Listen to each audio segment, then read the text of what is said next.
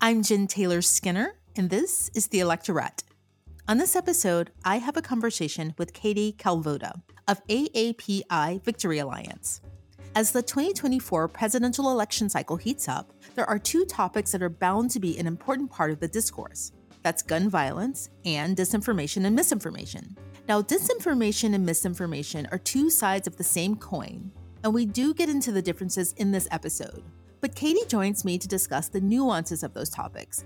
And we also talk about how important it is for political campaigns to engage with the AAPI community and, of course, engage in authentic ways. We talk about what genuine and effective engagement looks like and why it's important for campaigns to forge true partnerships with the AAPI community now, without treating community engagement as an afterthought. So, without further ado, here is my conversation with Katie Kalvoda of AAPI Victory Alliance. Katie Kalvoda, welcome. Thank you for having me today. By the way, I know congratulations are in order. I wanted to, to, to mention this, but you were just elected the AAPI Victory Alliance's um, board chair. Is that correct? That's right. That's right. I was elected by my fellow board members, and uh, the my term begins July first. Excellent. Well, congratulations. Thank you. Yeah, and I, and I was hoping to center our conversation around two topics today in relation to the AAPI community, and that is misinformation and disinformation, which are often confused, but they're they're not the same. They're close, but not the same. And then gun violence, right? But before we jump into those, I wanted to talk about the fact that we're on the cusp of another major election cycle, the 2024 presidential election cycle, and the AAPI community is often overlooked in those political conversations. You know, despite the fact that Asian Americans are the fastest growing group group in the country. There's just so often left out. And I know myself as a black woman and, you know, being in the black community, I know what it looks like when a campaign or a political movement or a politician overlooks and thinks about my community as an aside, as an afterthought. Mm-hmm. And I know yeah. what it looks like when they get it right, right? Um, yeah. And I'm, I'm, just curious for the AAPI community, how do we know? What does it look like when it's done correctly? What what do we see? What would we see? Yeah, well, we would see representation in senior levels of the campaign. So we have people not just doing outreach to our community, but we really need representation at the highest levels of uh, the campaign's hierarchy.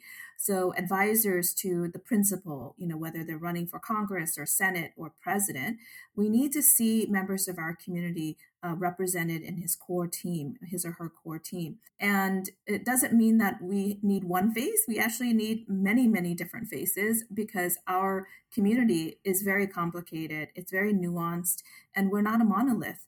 So, to get it right out of the gate, a campaign needs to have representation and true representation. In addition to that, we also need significant investment and a commitment to these investments early in the cycle. And what I mean by that is so often we are considered the margin of victory. And when that happens and campaigns realize that in the you know 11th hour, they start spending money to uh, get votes from our community. But that doesn't work that way because we're talking about many, many different languages, many, many different mediums in which you have to do the outreach. We don't live in, you know, um, one particular neighborhood. We're urban, rural, you know, and everything in between. So the outreach effort is actually so much more complicated than campaigns anticipate. And doing it at the last minute often leads to very shallow efforts that don't really speak to our community and drive them out to the polls. So, two things representation and serious commitment of capital early, early in the process. That's what makes a successful campaign for our community. You know, we've seen it work for a variety of different campaigns, and we know that people who know and people who hire people who know get it. Right, right. And that's what I mean by an afterthought. I mean, you, you can actually see it happening in the campaign, you know, in the campaigns during the, you know, let's just say a presidential election cycle where focus will happen at the very last minute. Have you seen improvement over the years, though? Yes, a little bit. I mean, when candidates understand the landscape and when they have good advisors, and many more of AAPI politicos are now working at the, the very uh, more visual uh, campaigns, more high profile campaigns across the country. And as they get hired and, and hired early on, they start to develop, you know, the right landscape, the right infrastructure for outreach. And so we are seeing more of that awareness uh, put together, you know, and even people at the DNC and other, you know, higher levels of, you know, the political parties have also hired uh, operatives. And so it has definitely shown an increase in terms of visibility, but we have a long ways to go. There are many, many uh, districts across the country with large AAPI contingencies and um, we're still looked at as an afterthought. And so, some very you know coordinated campaign for AAPI voters that is not just sporadic, you know, during campaign cycles, but uh, is an evergreen strategy, 365 days a year, every year, uh, and not just during political years. Yeah, yeah. Now let's go on and talk about misinformation and disinformation because you know as we as the cycle, the election cycle heats up, that's going to be a huge issue. Actually, it's always an issue, right? Yes. Um, yeah. always. Um, I, I personally saw, and this is just anecdotal, an uptick following the 2016 election cycle, eh, particularly in regards to the AAPI community, and then the 2020 election cycle, of course. And it seems to have taken on two main flavors. For one, I think during the 2020 cycle, there was a lot of misinformation and disinformation around um, trying to paint Democrats as, um, by, by conservatives, as being soft on China, right? And there were lots of dog whistles about that during the campaign on the conservative side, I think. And then, of course, after the, the pandemic, there was a lot of blame, I mean, being placed, misinformation around blaming Asians for the COVID pandemic, right? And that yeah. was, that was very, very stark. And it was, it was actually really dangerous, right? Yeah. When I step back and think about that from a political perspective, what do you think the aim of that disinformation and misinformation was? Because it's not politically savvy. Yeah, you know, it's very complicated uh, with our international relations with China. Um, and so that I think has to be stripped away from national politics a little bit. And I don't think that those two things are often coordinated. You'll see harsh rhetoric on both sides of the aisle when it comes to uh, China. Uh, and you know activities uh, you know in the Pacific. So I don't necessarily know that any strategist is really c- conflating the two. What's happening uh, you know within the U.S. and then uh, external to the U.S. Um, but they create a sense of confusion and chaos in our community that allows you know uh, folks who are very hardened, right, to be empowered to channel a narrative that may have been seen as fringe before but now they might have a stronger following because of this sort of chaos. And you know if you think of politics you know as an analogy to like battle or, or warfare or something like that right the war over voters the concept of the fog of war really takes root and so i think that was what really contributed to the proliferation of misinformation and disinformation in our community is this sense of chaos. You know, there was a lot going on. People were trying to parse truth from, from fiction and, you know, being able to do so across different mediums YouTube, WeChat, Kakao, you know, all kinds of different social media platforms, mainstream media on top of that, newspapers, being able to confront misinformation uh, on all of those battlegrounds, uh, battlefields, is very, very challenging. And it, and it caught us off guard, I think, as a community, um, because we didn't even have that media infrastructure in place to be able to activate, right? So um, being caught in the fog of war, being caught in a systemic uh, lack of infrastructure where you know our communities have access to uh, media sources, you know, to be able to research the veracity of different accounts, as well as hearing misinformation from people that they formerly trusted, people with authority, right? The president of the United States was calling the pandemic a China virus. And that led to, a, uh, that elevated it to a whole nother level. And as a community, we were caught flat footed and we really didn't have the resources to properly combat you know uh, all of those things Right. So you said something that I wanted to to step back and talk about a bit more because I think it's a common misconception and maybe on my part too. You said that on both sides, right? And I said something about conservatives, you know, painting Democrats as soft on China. But I think that you're right in that. And please correct me if I, I misheard you. But I think you're correct in that there was an increase in harsher rhetoric on both sides, right? Mm-hmm. Both conservatives and Democrats. Can you parse that out for me a bit more? Yeah, I mean, you know, there would be comments uh, from an example would be Tim Ryan of Ohio, right? Where his particular district is not necessarily California or New York uh, progressives, but he has a Midwestern, you know, contingency or constituency. And his rhetoric during his campaign was very hard on China. And similarly, when you look at, you know, races, like particularly in California, in the 45th district, for example, which houses Little Saigon in Orange County, there was a lot of focus on communism, right? And how China represented the power of communism in today's modern time. And so there was a lot of back and forth and rhetoric of, uh, of against China and you know um, distancing yourself from China. And so it was used as a political weapon where it was convenient and where the constituencies are really sensitive to communism. And so it was, you know, it was played out where it needed to play out, and we saw it locally as a, a local, you know, issue uh, for these campaigns. But indeed, it was something that we saw, you know, from both sides of the aisle. And it really is something that as a community and among all of us AAPI advocacy groups, we really need to uh, educate our elected officials on how to better express those opinions and how to better lay the groundwork for being anti China and not being anti Chinese Americans or Asian Americans, right? To disconnect that conversation between China's uh, foreign policy and the people that live here uh, in the United States as Asian Americans. Yeah, I mean, that's a really nuanced thing to do, right? Though, though they should do it. But you know, you're right. I remember that Tim Ryan ad, and I remember feeling not great. you know, to put it put it lightly, seeing that ads, you're you're absolutely right. I had forgotten about that. Um, but you know, I mean, we have to be honest. I think that when you're when you have a campaign in the Midwest or in the South, and you invoke certain ideas and thoughts around any group, right? But we're talking about the AAPI community. I mean, you can't overlook the fact that it that is done with a purpose. Yes. And you know, it's done with a purpose to and, and the same thing happens with the black community, right? Um, in the Latino community. And that is to, I guess, to galvanize white voters, right, in those areas. And yeah. that's that's never good. And I'm not really sure if that's something that that is a matter of nuance. that's just I don't know what that is. You know, how how how do we fight that?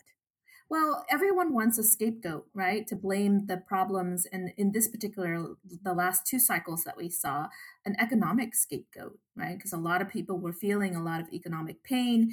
And we saw a, a variety of different things happening jobs being lost, um, a lot of things uh, being outsourced. And, you know, this, uh, this pandemic, which saw a lot of businesses close and then, you know, have the ramifications of all of that. You know, uh, people want a convenient scapegoat and uh, unfortunately, China became it. And that put us as, as a community, you know, in, in the in the midst of uh, this larger conversation about who do we blame for all of our woes, you know, experienced uh, in the country and that's where you know um, intentionally people will disinform so the difference between of course misinformation is that people are you know misled by you know uh, information that is provided in the community but disinformation is done with intention and done so that they can create a sense of a false narrative um, uh, and, and it infiltrates our community. We're very very vulnerable to it uh, as i said because a lot of our community members do trust family members, friends, our social network, and other, you know, um, potentially unvalidated uh, media platforms, YouTube being a, a, very, very platform, uh, prominent platform that is used to proliferate these false narratives. Uh, and it's also commonly used uh, by our community because a lot of times we get news, international news through YouTube, and many uh, folks in our community want to stay connected to what's going on, you know, in uh, our home country. So it, it's used a lot, and it's used as a tool uh, to, you know, to expand the reach of uh, disinformation. And unfortunately, it was used in a way that was that was done you know, with a very, very perverse intent. Right. And I and I would hope that campaigns in the future think about this beyond votes in the end, right? Beyond yeah. the election because you know, what ends up happening is potentially violence. Yes, violence and also just our community being pulled apart, right? So the various different factions of our community, we are not a monolith. We are, a, you know, a confluence of so many different groups and cultures and religions and all these things and you know we were able to unite under a common shared experience of immigration and and having you know to be treated as a group under uh, categorically racist uh, discrimination you know in the country. And so that kind of pulled us all together uh, in this common in this common shared value. Um, but this type of misinformation and disinformation campaign has really torn apart um, many factions of our community uh, and uh, not only that, you see that you know between within families, right, intergenerationally, uh, within neighborhoods and communities where we live, and then of course our greater community of the AAPI community as well. So it, it really does. It, it, really is weaponized to pit us, uh, uh, you know, among ourselves too, um, the different various subgroups, but also against other communities like the Black community and the Latino community and so, as an organization, we have done uh, many different focus groups, for example, uh, to really gauge how our communities are feeling with respect to the, the misinformation, disinformation that's going on. And we have heard from community members that they are believing a lot of these disinformation campaigns. And so uh, it's dangerous and it can be violent, as you said, because people don't know better and they're led to believe uh, a false narrative. And as you know, authority figures or uh, community leaders, we have to stand in solidarity against these efforts to tear apart our communities. And I want to move on to how it weakens solidarity between the AAPI community and other communities like the Black community and the Latino community. But I'm curious about the factions that have formed between the within the AAPI community. And something I'm not familiar with. Can can you give me an example of that? Yeah, I mean, you know, there are wedge issues historically within the AAPI community. Uh, I'll give you an example: is affirmative action is one that um, is a go-to wedge issue for a lot of campaigns that want to split us up as a voting block, right? So they will introduce controversial, quote unquote, controversial concepts like affirmative action. And for many subgroups, uh, education, I mean, for our, our, entire community, education is so important because it is the ultimate equalizer, right?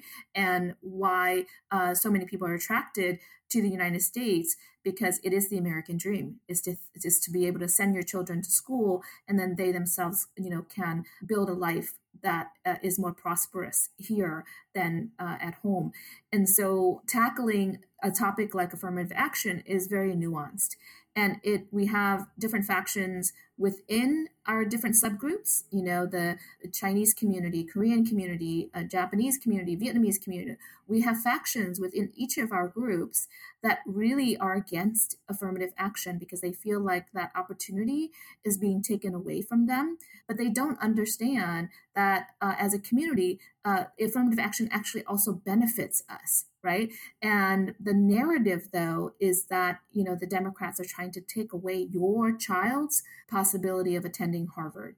When the case can be made that uh, as a group as a community we actually benefit more from affirmative action because we are one of those marginalized groups. So it's really interesting that uh, on particular issues we are very much united and on other issues it can be and has been historically used as a wedge issue so you were talking about the model minority myth, right? right and right. I and so are you saying that that one is that issue particularly has a, a, generational divide within the AAPI community as far as you know what groups support affirmative action and which generations don't, or am I mishearing that?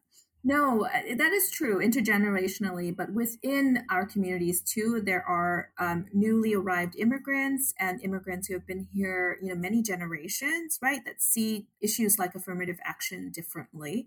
Um, so it is one where the the narrative using affirmative action as a wedge issue actually pits the AAPI community against other issues, and I think that's what you were alluding to earlier, right? How um, uh, it actually uh, intentionally tries to pit the AAPI community against the Black community, for example, or the Latino community on that issue. Um, there are other issues too that are very important, and and, and the affirmative action uh, issue does go up, you know, squarely in the heart of the model minority myth. And the, the genesis and the history of the model minority myth is nothing but racist, right? And trying to pit the API community against other communities. And so it's something that we have to do a better job of educating our populace about uh, the the history of that issue and you know why people are using it um, you know to separate us uh, in terms of unity with other our other BIPOC communities. But issues like guns and climate and other things uh, can be taken apart like that as well. And uh, the playbook can be recycled with all other issues as well, because as you know, we don't have uh, an infrastructure where we can properly educate and disseminate information, accurate information to our population. And it's so, so difficult because of the various different languages and the mediums that we have to uh, be able to provide this information to. That, you know, really, this is a, a calling for uh, different, you know, the Democratic Party to really invest in a, an evergreen 365 day outreach program because there are so many issues and the, the issues are coming at us, you know, at, at every angle, uh, in every election. And we need to be better equipped, you know, to handle the, these narratives and to be able to fight back. Absolutely. Um, well, the thing is that, you know, going on to our second topic, and they're, they're very much related because whenever you have this negative rhetoric around a specific community and you have a country that has a gun violence problem yeah. or you know uh, you know we have mass shootings weekly daily it feels like you know those two things are not a good combination, right? And, and I know the, the statistics say that 70% of Asian American voters are, are in support of stronger gun violence prevention legislation, right? Mm-hmm. And, you know, when we talk about gun violence, we don't particularly think about, or people don't talk about this in relation to the Asian American community unless something really terrible happens, like, you know, of course, Atlanta a few years ago. Yeah. Um, you know, one of the things that I just learned was that the very first, or one of the first mass shootings in America took place in 1989 when a white gunman targeted Southeast Asian children in a school in, in California. I did not know that. So this has been an issue in the AAPI community for a long time, long before Atlanta. Yeah. Yeah, and and I think that as a community, we are very protective of our children. And as I mentioned before, we tie a lot of our family and community prosperity to education. And so um, we view schools in particular uh, as a sanctuary, right? Uh, and we elevate teachers in our cultures, many of our cultures, we elevate teachers to be of the highest esteem.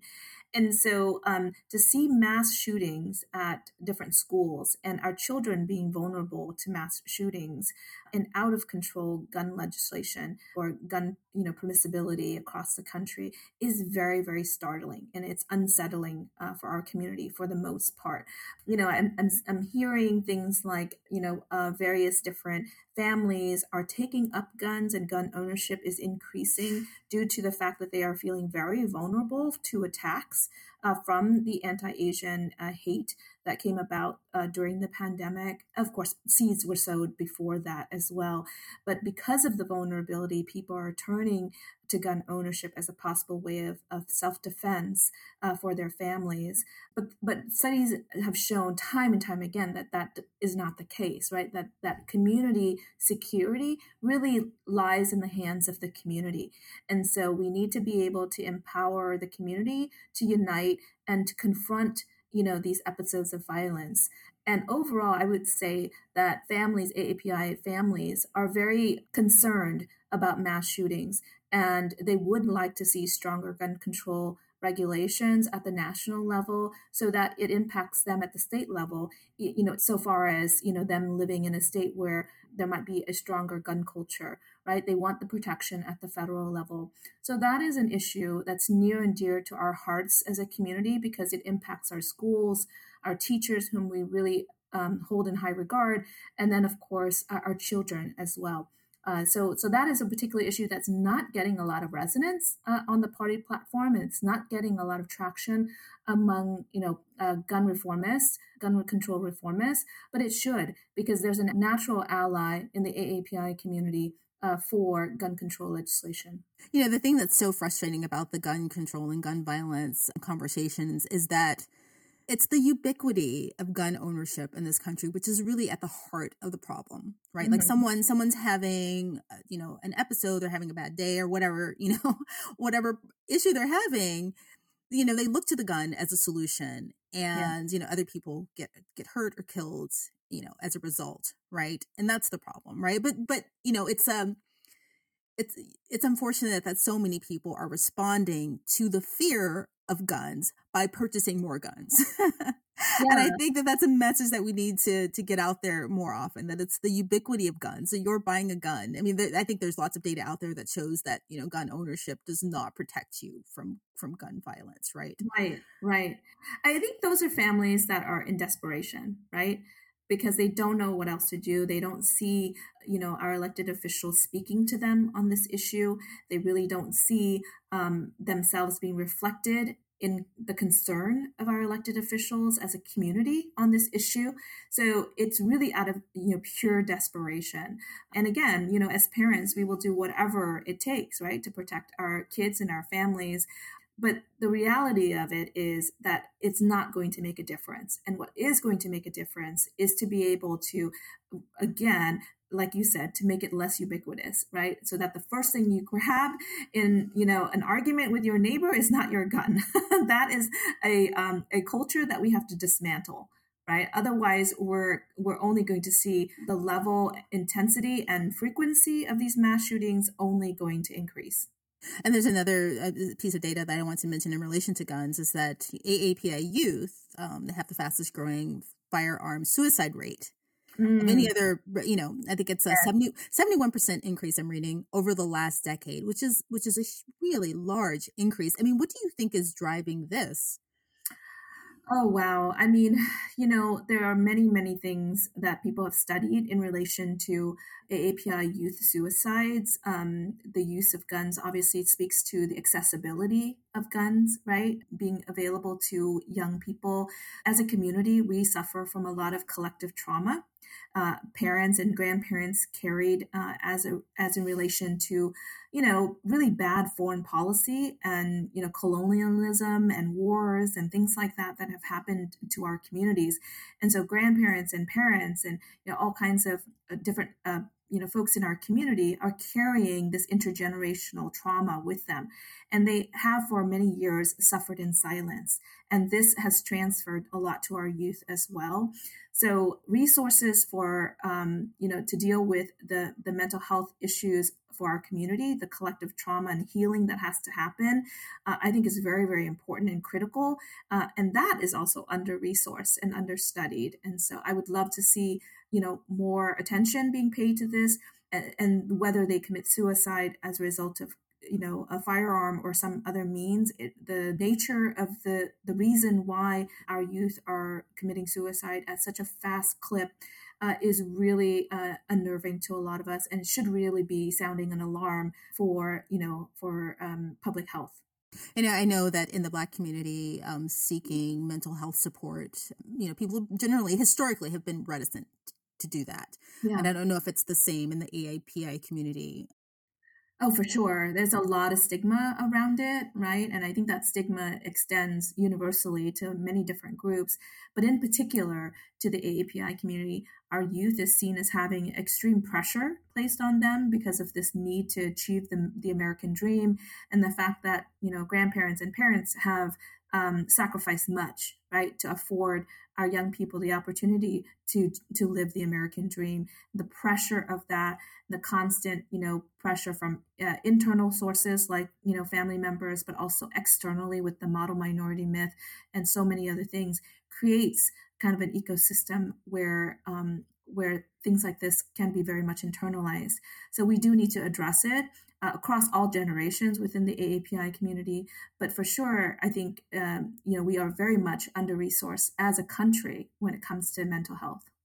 You know, one area of uh, positivity and, and light is the idea that we're going to be institutionalizing Asian American studies right, in many different cities and states across the country.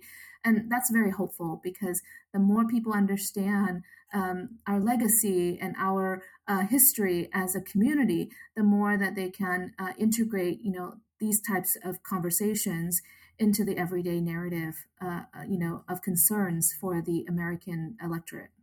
Being that we are again, you know, I talked about the 2024 election cycle a few times. What should be happening right now to to engage the AAPI community? What what should we be seeing right now to make sure that there's you know positive turnouts next fall? Yeah, well, I hope that campaigns have started already and that they have um, begun early and in earnest, and you know have hired people that come from our communities with the lived experiences and the languages um, to make all of these conversations accessible to our community. Uh, I do hope that um, you know there uh, there is a very very concerted effort to engage uh, policy groups and think tanks so that we can create you know necessary surveys and polling and focus groups on some of these issues and really try to understand uh, and peel back the layers of the various different nuances we talked about today uh, and really get a communication strategy intact so that we can um, go out there and be united in our messaging right and in our strategies in reaching out to our to this community.